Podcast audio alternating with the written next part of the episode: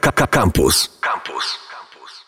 Cześć i czołem, witamy w kolejnym odcinku Człowiek Kulturalny. Skoro mamy grudzień, koniec tego pięknego roku, e, spotykamy się po raz kolejny, żeby poruszyć kolejny bardzo ciekawy temat. W tym wypadku jest to ogromne zamieszanie, jakie ma miejsce na mm, Mm, w krajobrazie filmowym, kinowym, to co się dzieje za granicą, to co w jakimś tam stopniu decyduje o tym, jak wygląda nasza mainstreamowa rozrywka wreszcie świata, wrze, wrze tam po prostu. Jest ze mną e, mój kolejny gość, jest to Maciej Małek. Witaj Maćku. Cześć. Maćku, e, no musimy tak jakby na samym początku wprowadzić naszych, naszych słuchaczy i słuchaczki, o co tak naprawdę się rozchodzi. Rozchodzi się o to, że, że jedna z największych wytwórni e, filmowych, e, Warner Bros., zdecydowała, że najbliższy rok e, będzie obfitował w premiery, które będą pojawiały się symultanicznie i w kinach, i na platformie HBO Max. I gwiazdy, ludzie z tego z kina, e, tworzący filmy są oburzeni. Dlaczego? Dlaczego są oburzeni? Nie są, nie są szczęśliwi, że ich filmy w końcu ujrzą światło dzienne? E, to ja zacznę od dwóch słów takiej autopromocji, bo rozmawiamy dosłownie chwilę przed tym, jak ja we czwartek o 19 rozmawiam na ten temat i na pewno będziemy bardzo dużo o tym mówić, bo to jest, gdybym miał mówić z taką felietonistyczną swadą, to bym powiedział, że to jest zmiana taka jak z e, filmu niemego na film dźwiękowy albo jak z filmu czarno-białego na kolorowy, ale na pewno jest to na przykład większa zmiana niż, e, większa rewolucja niż wprowadzenie 3D powiedzmy w kinie. To jest coś, co jeżeli przetrwa, a najprawdopodobniej przetrwa, bo te zmiany jak na razie nie widać horyzontu takiego, za którymi miałyby się skończyć, a poza tym jest to rzeczywiście decyzja, za którą idzie tak dużo rzeczy, że e, odwrócić je w, w, o 180 stopni będzie bardzo ciężko, to jest to rzeczywiście bardzo e, brzemienne w skutki na bardzo wielu polach. Po pierwsze, e, jest to ważne dlatego, bo Filmy to jest taki system naczyń połączonych. To znaczy wytwórnie i wytwórnia, która taką decyzję podejmuje, jest tylko jednym z łańcucha, powiedzmy, jakichś takich e, naczyń właśnie, które decydują o tym, co trafia do widzów i decydują o tym, ile pieniędzy wraca do tego, kto ten film stworzył. I dotychczas um, wytwórnie były w pewnym stopniu, w pewnym sensie zakładnikami kin, zakładnikami kiniarzy, Pamiętasz pewnie taką sytuację, jak ile to było lat temu? Z 5, 6? W Quentin Tarantino wypuszczał swój poprzedni film, czyli Nienawistną ósemkę.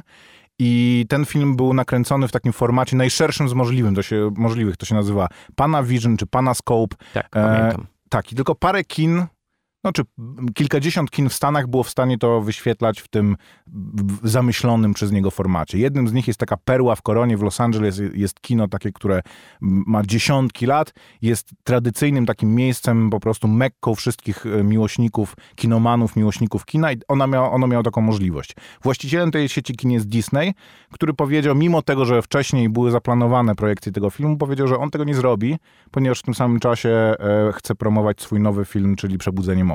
To było akurat przed świętami. Oni potrzebowali w tym prestiżowym kinie wielu, wielu um, projekcji, więc tutaj kiniarze zdecydowali o tym, co zobaczą widzowie, wpłynęli bardzo mocno na jednego z najpotężniejszych ludzi w Hollywoodzie i on jedyne, co mógł zrobić, to powiedzieć, że on już więcej swoich filmów w tym kinie nie będzie wyświetlał. Nie był w stanie jakby tego mu e, zapobiec. Sytuacja drastycznie się odwróciła, prawda? To teraz kina będą musiały zabiegać o, o. Tak, jeżeli kina w ogóle wyjdą żywe z tego roku pandemii, czy ile to będzie, e, tego w tym momencie nie wiemy, to niewątpliwie ta, ten balans siły się zmieni. I teraz to rzeczywiście kina będą musiały do wytwórni iść, bo to jest dla nich no, gigantyczny problem. Powiedzmy w takim razie, jakie tytuły pojawią się w tym samym momencie w kinach i na 31 dni na platformie HBO Max. Między innymi to będzie Godzilla vs. Kong, Matrix 4, The Suicide Squad, e, fabularna wersja przygód Toma i Jerego, jeżeli ktoś jeszcze pamięta tę bajkę. Mortal Kombat, The Conjuring, e, co tam jeszcze? Kolejna no. część Space Jam i oczywiście jedna z najbardziej oczekiwanych premier, e, wielkie widowisko sci-fi, Duna. To, że kina mogą być niezadowolone, w porządku, to jest, to jest absolutnie zrozumiałe, ale pozwól, że teraz zacytuję słowa pewnego filmowca. Niektóre z największych osobistości gwiazd branży filmowej kładły się do snu, Mhm. myśląc, że pracują dla najlepszego studia filmowego, aby obudzić się i dowiedzieć, że pracują dla najgorszego serwisu streamingowego. Czy wiesz, kto to powiedział? Christopher Nolan, ten sam sobie wynotowałem cytat, bo on rzeczywiście z tych wszystkich em, głosów niezadowolenia filmowców, reżyserów, twórców był jednym z najwcześniejszych i jednym z najmocniejszych. Ja trochę nie rozumiem, dlaczego najgorszego serwisu streamingowego, e, bo nie wiem, czy jest taki Może to takie przekonanie. wściekłość, może emocje Chyba wzięły tak. górę.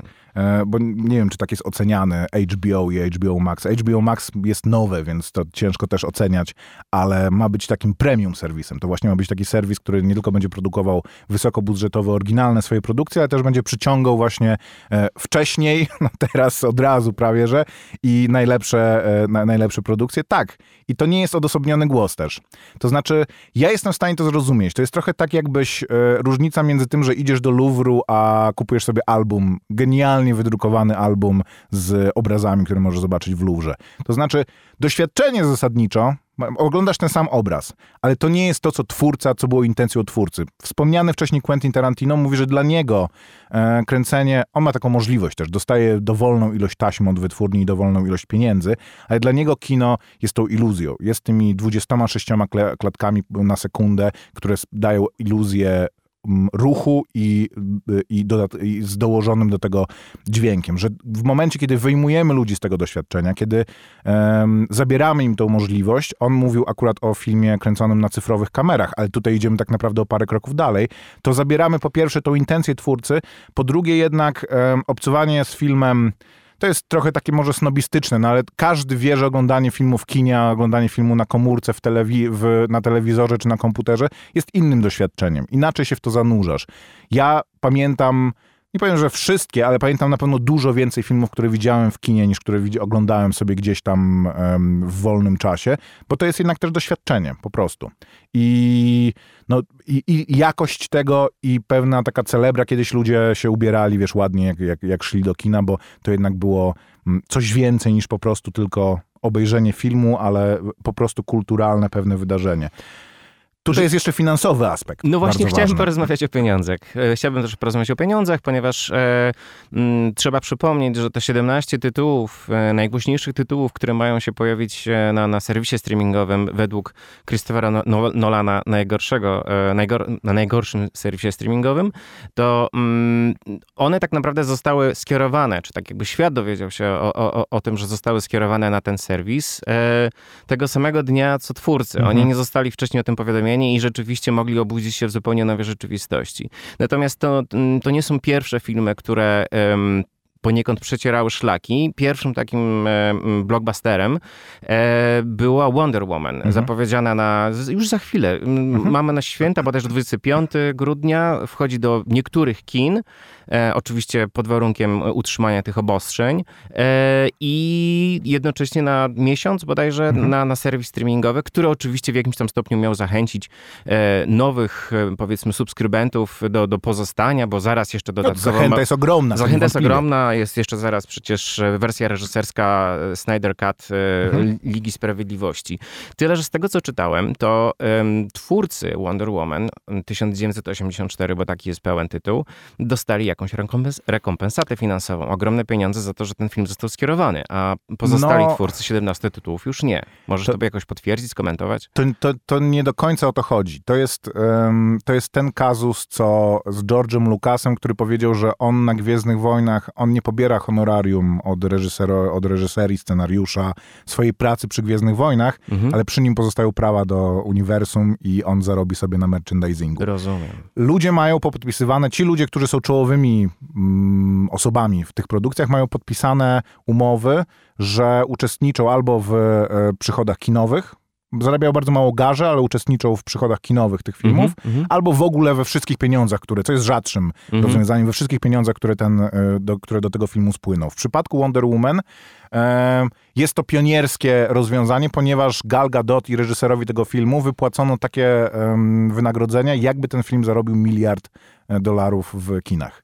Bo takie były, powiedzmy, projekcje, że tyle ten film zarobi. Więc to nie jest tak, że on, oni dostali rekompensatę, Mhm. tylko oni mieli w kontrakcie zapisane, Rozumiem. że oni dostaną pieniądze zależny od tego, ile ten film zarobi. A serwisy streamingowe, co jest też bardzo ważnym elementem całej tej układanki, serwisy streamingowe w przeciwieństwie do box office'u nie muszą ujawniać bo one też nie mają bezpośrednio przychodów z tych filmów. To nie, to nie działa tak, że oni wypuszczają film, ludzie kupują ten film i, i bezpośrednio ten film dla nich zarabia, ale nawet nie muszą ujawniać e, wyników e, oglądalności swoich, bo też to jest zupełnie rozmyte. Oni, jeżeli ktoś coś zacznie oglądać, to oni po 15 sekundach już uznają, że ten film został przez niego obejrzany. Mhm. Więc m, mm, tutaj mamy jeszcze tą e, po prostu metodologiczną, taką metryczną e, czysto kwestię i, a e, jak będą honorowane umowy, bo pewnie w tych filmach wymienionych są ludzie, którzy, którzy mieli podpisywane umowy, że zarobią procent od zysków tego filmu. Jak to przy nich zostanie rozwiązane? Czy im powiedzą po prostu, że film zarobił w kinach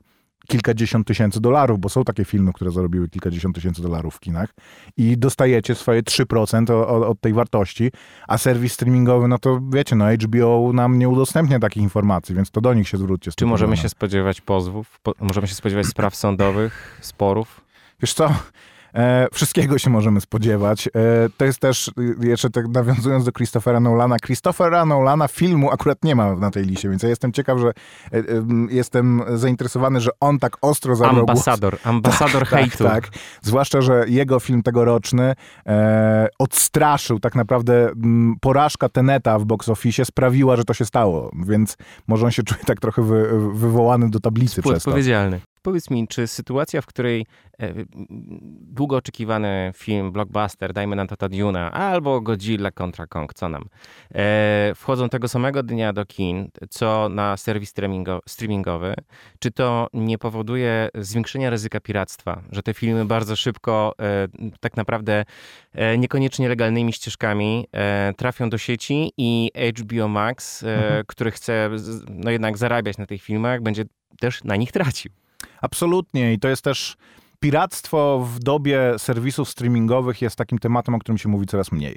E, co jest niewłaściwe, bo w Stanach rzeczywiście jest tak, że jest pewien odpływ i, i zarówno prawodawstwo, jak i po prostu ludzie w związku z tym, że wydając powiedzmy 40 dolarów miesięcznie masz dostęp do nie wiem, trzech, czterech tych serwisów. Jesteś, jeżeli nie jesteś, bo też mówiąc o tym, często zapraszasz mnie, który tych filmów ogląda, ja oglądam tego sporo, interesuję się tym, śledzę to, e, czuję taką powinność, że jak ktoś nowego wchodzi, to nawet jeżeli nie jestem tym zainteresowany, e, to powinienem to obejrzeć.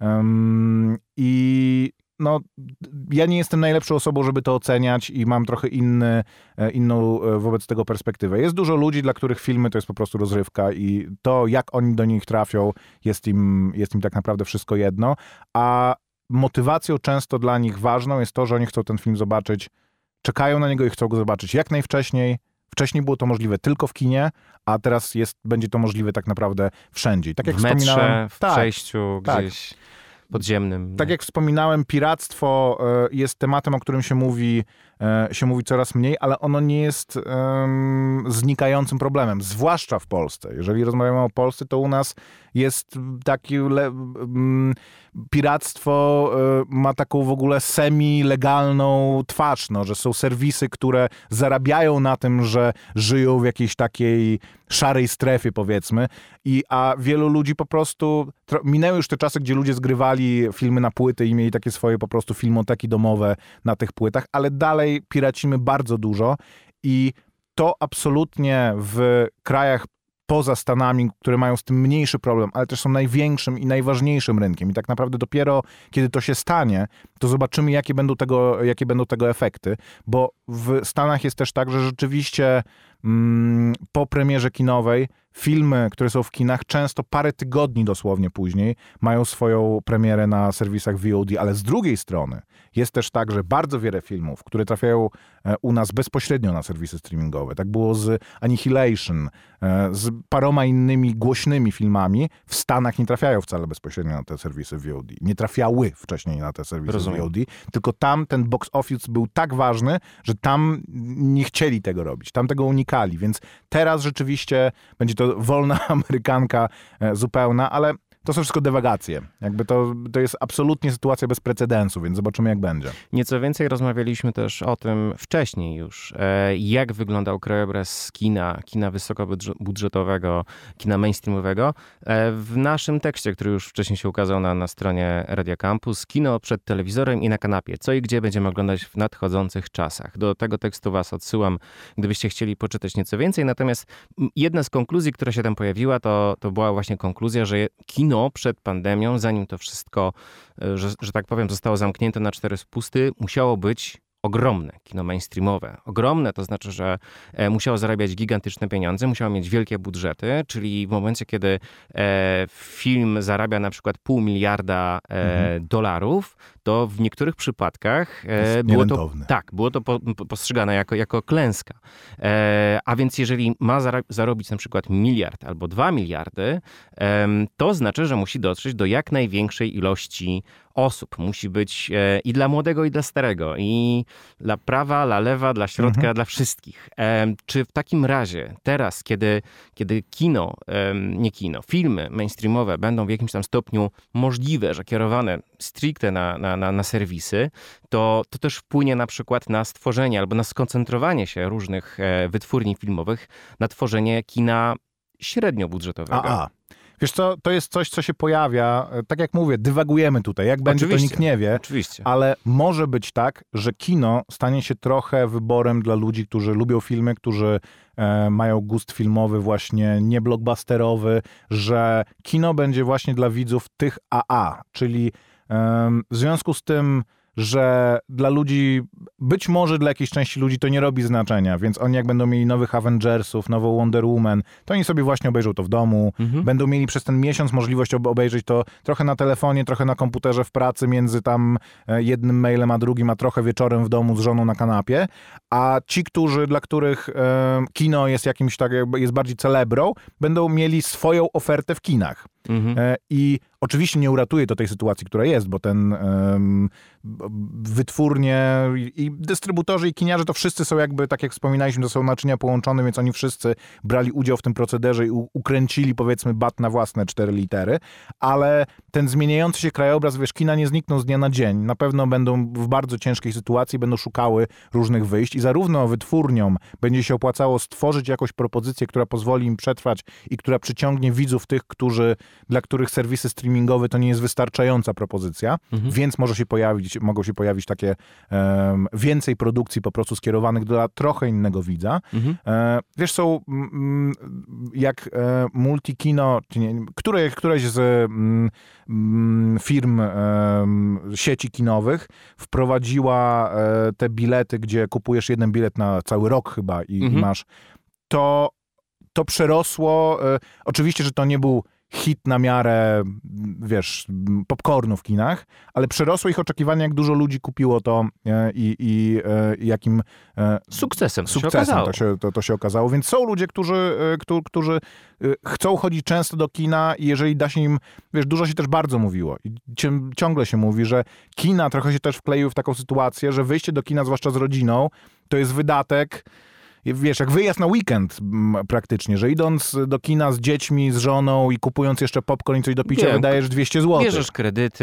No, no może, tak, może być przesady, ale je, jest to coraz mniej dostępne.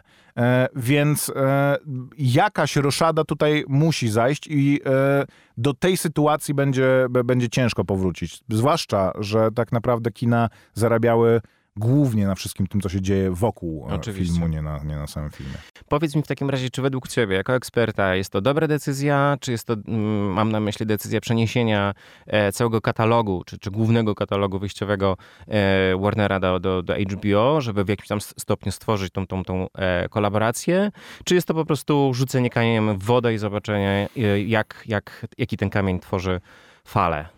Tro, trochę z kolumny A, trochę z kolumny B. E, myślę, że to jest przede wszystkim bardzo trudna decyzja, ale ocen takie mm, prognozy są, że te filmy, które zostały przeniesione, ich wartość produkcji to jest około 2 miliardów dolarów, które z miesiąca na miesiąc jest przenoszone mhm. do kolejnej tabelki, że to, to są te rzeczy, na których może jeszcze kiedyś zarobimy. I po prostu pierwsza wytwórnia powiedziała, nie możemy już dłużej czekać. E, I w Wonder Woman była taka sytuacja, że ten film miał wyjść, on miał konkurować z zeszłorocznymi sta Gwiezdnymi Wojnami. I powiedzieli sobie, wstrzymujemy się, bo może zarobimy na nim więcej w lecie. On miał wyjść teraz w to lato, nie wyszedł, bo była pandemia. Więc oni odłożyli to, nie chcąc konkurować z Gwiezdnymi Wojnami, licząc na to, że zarobią więcej. Więc w jakiej oni są sytuacji, jeżeli oni nie chcieli konkurować i zarobić, nie wiem, paru miliardów dolarów, zarobić więcej, a w tym momencie mają perspektywę tego, że no w kinach zarobią jakiś ułamek pewnie tego, więc może umowa z HBO przynajmniej zrekompensuje im te straty, a poza tym no coś, jakiś ruch muszą wykonać. To jeszcze y, dzisiaj interesująca sytuacja, y, rozmawiamy w premierę Cyberpunka 2077, mm, mówiliśmy o tych y, rozbuchanych to, mm, oczekiwaniach i budżetach. To nie jest problem tylko filmów, jak się okazuje, bo E, okazało się, że średnia ocen na Metacriticu nowego Cyberpunka to jest 93%, ale oczekiwania były dużo wyższe, więc CD Projekt, nie wiem czy wypuścił komunikat, ale pojawiły się głosy, że są zawiedzeni tak niskim wynikiem i wartość ich akcji spadła o prawie 10, 9%. O proszę. Przy 94% pozytywnych recenzji. Bardzo dobra analogia do, do, do tych filmów, które zarabiają miliardy, ale powinny zarabiać miliardy miliardów. No, każdy chce, wiesz, każdy chce strzelić tak jak e, z, z e, Władcą Pierścieni, który był albo drogim Jokerem, filmem. Albo z Jokerem, albo z który Jokerem, na przykład tak. był tanim filmem, a zarobił ten, ten, właśnie miliard. Tak, to jest w ogóle najlepiej. Trafić jak z Paranormal Activity, czyli właśnie wydać, albo z Blair Witch Project, wydać 200 tysięcy dolarów, zarobić 117 milionów dolarów. Tylko no to już jest, wiesz, to już jest trochę też łutu szczęścia Oczywiście, w tym, w tym tak. potrzebne. Jasne. Na koniec zadałbym ci pytanie, na jaki film czekasz najbardziej, ale dobrze wiem, że czekasz na Dune, tak więc e, zadam ci pytanie. Na jakim filmie byłeś jako, na jakim filmie ostatnio byłeś w kinie, e, zanim to wszystko się pozmieniało, zanim ten landscape e, kinowy, mainstreamowy, jeżeli chodzi o filmy, totalnie się przewrócił na głowę? To pamiętasz ten film? Co to było? Nie, no tak, bo ja chodziłem do kina, jak je otworzyli w lato, to chodziłem do kina normalnie. Byłem na Tenecie, a ostatnim filmem e, był film Baby Thief. E, to jest chyba australijski film, bardzo dobry zresztą, mówiliśmy o nim w Kronice. E, ale znam ludzi, który, dla których ostatnim filmem, na którym, na którym byli, był Ostatni Gwiezdne Wojny. Ja, ja też znam tych ludzi. No, pójść na Gwiezdne Wojny i żeby to był te ostatnie Gwiezdne Wojny, żeby to był ostatni film, który Oni zobaczysz... wszyscy się tak dziwnie uśmiechają. Tak? No i nie dziwię się. Nie, Jak nie, ten nie starszy pan z memów, taki uśmiech, wiesz, pełen emocji różnych. Ja mam wrażenie, że ludzie trochę zapomnieli, jak to jest czekać na jakiś film, kupić na niego bilet, być, nie wiem, tego dnia, kiedy już jest ten film w kinie, cały dzień planować wokół tego, iść, czekać, siąść na tej sali, gaśnie światło i za chwilę jest to, na, ten film, na który czekałeś. To nie jest to samo, co kiedy wchodzisz na HBO i go sobie odpalasz, oglądasz 15 minut i mówisz dokończę jutro. To nie jest, to nie jest po prostu to samo doświadczenie. Można mówić, że to, co za różnica tak naprawdę i tak później go ściągniesz z torrentów, obejrzysz drugi raz, ale po prostu mm, i teraz, teraz to bagatelizujemy, a później będziemy mówili, a tyle żeśmy stracili, nawet żeśmy nie wiedzieli jak dużo. Miejmy nadzieję, że wszystko będzie dobrze. Co przyniesie przyszłość, no nie wiadomo. Natomiast e, na chwilę obecną wydaje mi się, że, że wiemy już wszystko, czyli nie wiemy nic. tak. E, moim gościem był Maciej Małek, to był człowiek kulturalny. Bardzo dziękuję za rozmowę, za spotkanie. Dzięki wielkie i polecam się co czwartek o godzinie siódmej rozmawiamy z Grzegorzem Koperskim o, Koperskim o filmach i w ogóle świadku e, obrazu, bo również o serialach i innych dziwnych rzeczach. Więc jeżeli chcecie się włączyć, zapraszamy też. Na Spotify jest nasza rozmowa e, z ostatniego czwartku właśnie na temat tego, o czym też dzisiaj z Pawłem rozmawialiśmy. Pozdrawiamy. Radio Campus. Same sztosy.